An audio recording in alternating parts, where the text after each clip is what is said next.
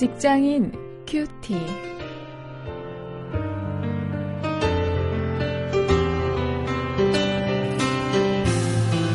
여러분 안녕하십니까? 8월 22일 오늘 함께 말씀을 묵상할 저는 원용일입니다.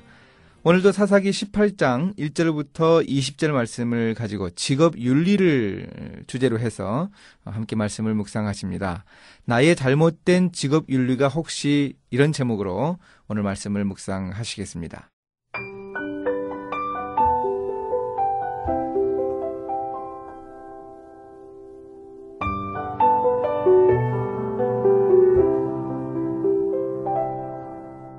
그때 이스라엘에 왕이 없었고 단지파는 이때에 거할 기업의 땅을 구하는 중이었으니 이는 그들이 이스라엘 지파 중에서 이때까지 기업의 땅 분배함을 얻지 못하였습니다. 단 자손이 소라와 에스다올에서부터 자기 온 가족 중 용맹 있는 다섯 사람을 보내어 땅을 탐지하고 살피게 하며 그들에게 이르되 너희는 가서 땅을 살펴보라 하매 그들이 에브라임 산지에 가서 미가의 집에 이르러 거기서 유숙하니라.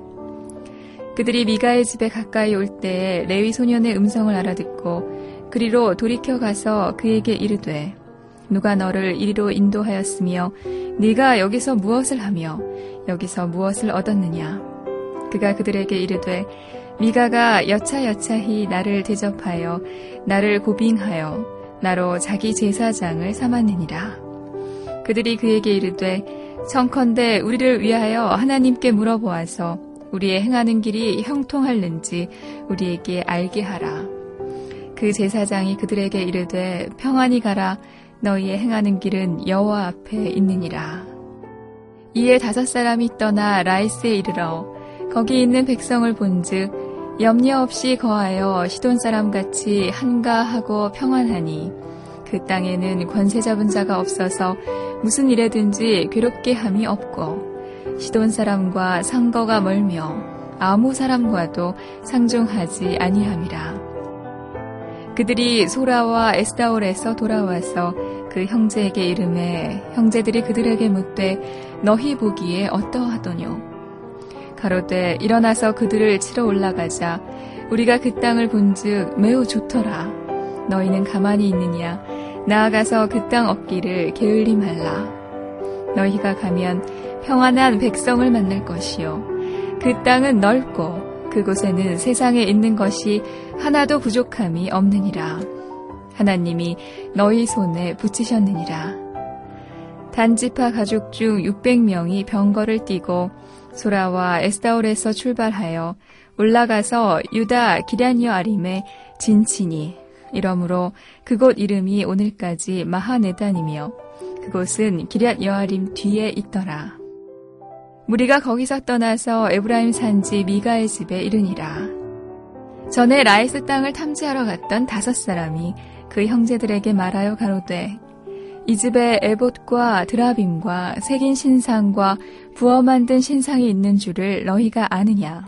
그런즉 이제 너희는 마땅히 행할 것을 생각하라 하고 다섯 사람이 그 편으로 향하여 소년 레위 사람의 집, 곧 미가의 집에 이르러 문안하고 단자손 600명은 병기를 띠고 문 입구에 서니라.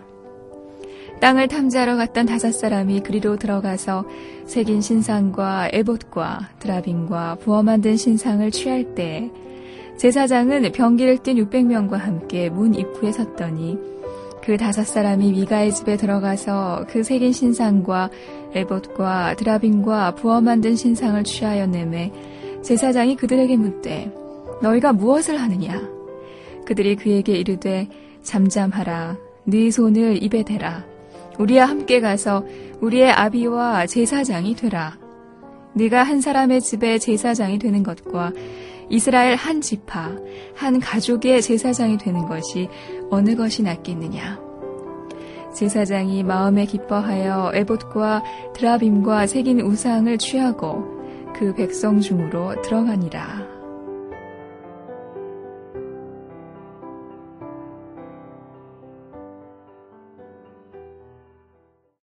일터 윤리, 일터 윤리를 생각할 때 교회 안에도 윤리 문제가 있는 것 아십니까? 어, 흔히 직장인들이 전임 사역을 선택을 하면서 신학교를 가겠다고 상담을 해오는 경우가 있는데요. 어, 잘못된 환상에 빠져 있는 것 같습니다. 교회 안에서는 이 직장 생활에서 부딪히는 그런 윤리적인 갈등이나 어려움들이 없는 것으로 생각을 하고 그것이 아주 적을 것이라고 생각을 하는 것 같습니다. 어, 그런 스트레스도 없고 갈등할 문제도 없다고 생각을 하는데 그렇지 않습니다. 교회 안도 역시 마찬가지로 윤리 문제가 아주 심각한 어, 상황이라고 우리가 생각할 수 있어야 합니다. 오늘 본문 속에서 그런 모습을 우리가 발견할 수 있습니다. 오늘 모습 속에서는 어제에 이어서 그 미가의 제사장 어, 그 사람들의 사람에 대해서 기록을 하고 있는데요. 본래 이제 그 단 지파가 분배받은 그 기업 땅이 있었지만은 그 아모리 사람들에게 쫓겨납니다. 그래서 안정된 그 삶의 터전을 찾지 못합니다. 그래서 이제 어디에 거할까 고민하면서 사람들을 파견해서 이 땅을 탐지하러 보냈습니다. 그 사람들이 그렇게 땅을 탐지하러 왔던 사람들이 이 미가의 집에 머물게 되었습니다. 그런데 거기서 보았지요. 그곳에 신당이 있고 또 번듯하게 이 에봇을 입혀놓은 제사장도 있다는 것을 보았습니다. 그래 그들은 자신들의 가는 길에 대해서 하나님의 뜻을 물었습니다. 그러자 제사장은 아마도 하나님의 뜻을 제대로 여, 여쭙지도 않고 하나님이 허락하신 길이니까 평안히 가라 아, 그렇게 말했던 것 같습니다. 만약 하나님께 여쭈었더라면은 그 아모리 사람들에 의해서 산지로 쫓 겨난 후 그 땅을 다시 점령하려고 노력하지 않았던 그 단지파에 대해서 아마 큰 질책을 하셨을 것입니다. 근데 그런 모습은 하나도 기록되지 않고 이 평안을 빌어주는 어, 이 가짜 제사장의 어, 이 모습을 우리가 볼 수 있습니다. 그래 이제 14절부터 20절에 보면은요. 이 미가의 제사장이 직업인으로서 윤리 의식이 없는 것도 문제였습니다. 이 단지파 사람들이 자기가 거할 땅을 이제 찾기 위해서 함께 다 오게 되었는데요. 어, 오면서 그곳으로 가면서 그 신당을 통째로 들어서 옮겨서 훔쳐가려고 합니다. 그러면서 이 미가의 제사장에게 제안을 합니다. 한 집의 제사장이 되는 것보다 한 지파의 제사장이 되지 않겠느냐 아, 이렇게 제안을 합니다. 그러자 이 미가의 제사장은 고민도 하지 않고 따라 나섰습니다. 아, 그곳으로 따라 나섰습니다. 만약 오늘날에도 이런 식으로 전직을 한다면 큰 문제가 아닐 수 없습니다. 아, 나는 넓은 것이 좋더라 이러면서 큰 곳으로만 옮겨가려고 한다면 오늘 우리 시대에 전직이 큰 문제가 아닐 수 없죠. 이렇게 이제 라이스를 점령해서 그곳으로 모든 지파 사람들이 옮겨간 이 단지파는요, 그곳에 이제 신당을 세우는 모습을 우리가 30절에서 볼 수 있습니다. 어, 그런데요, 불명예스럽게도 그것이 그렇게 단지파가 세웠던 그 신당이 이 뒷날 이 북이스라엘 이스라엘 왕국의 그 초대왕 여로보암이 불법적인 신당을 세우는 어떤 단서를 제공을 합니다.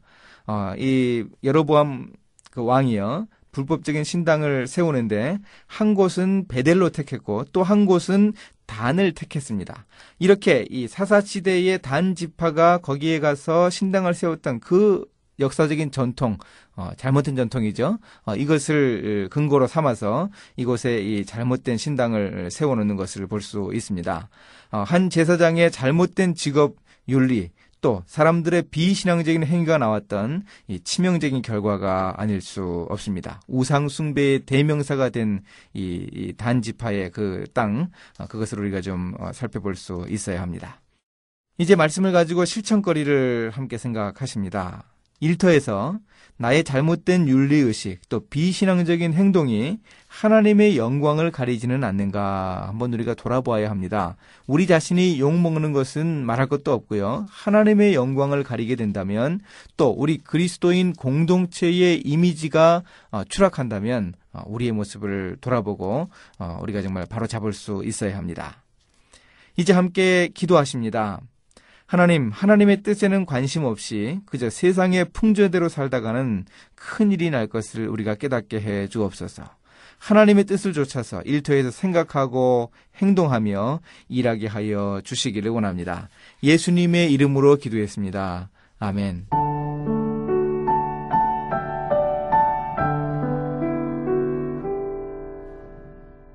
성 프란시스가 어느 날 제자들과 함께 거리로 전도하러 나섰습니다. 그런데 하루 종일 길거리와 시장 골목을 돌아다니면서 한 사람에게도 전도하지 않았다고 합니다. 이를 이상히 여긴 제자들이 물었죠. 선생님, 전도하러 나오셨으면 무슨 말씀을 하셔야 하지 않겠습니까? 그때 프란시스가 대답했습니다. 우리 믿는 사람들은 시장 거리를 그저 걸어 다니기만 해도 전도가 되어야 한다. 비단 목회자들 뿐만 아니라 우리 그리스도인들은 그들이 그곳에 있다는 사실만으로도 영향력을 행사해야 합니다. 과연 우리는 이렇게 살고 있는지 돌아봅시다.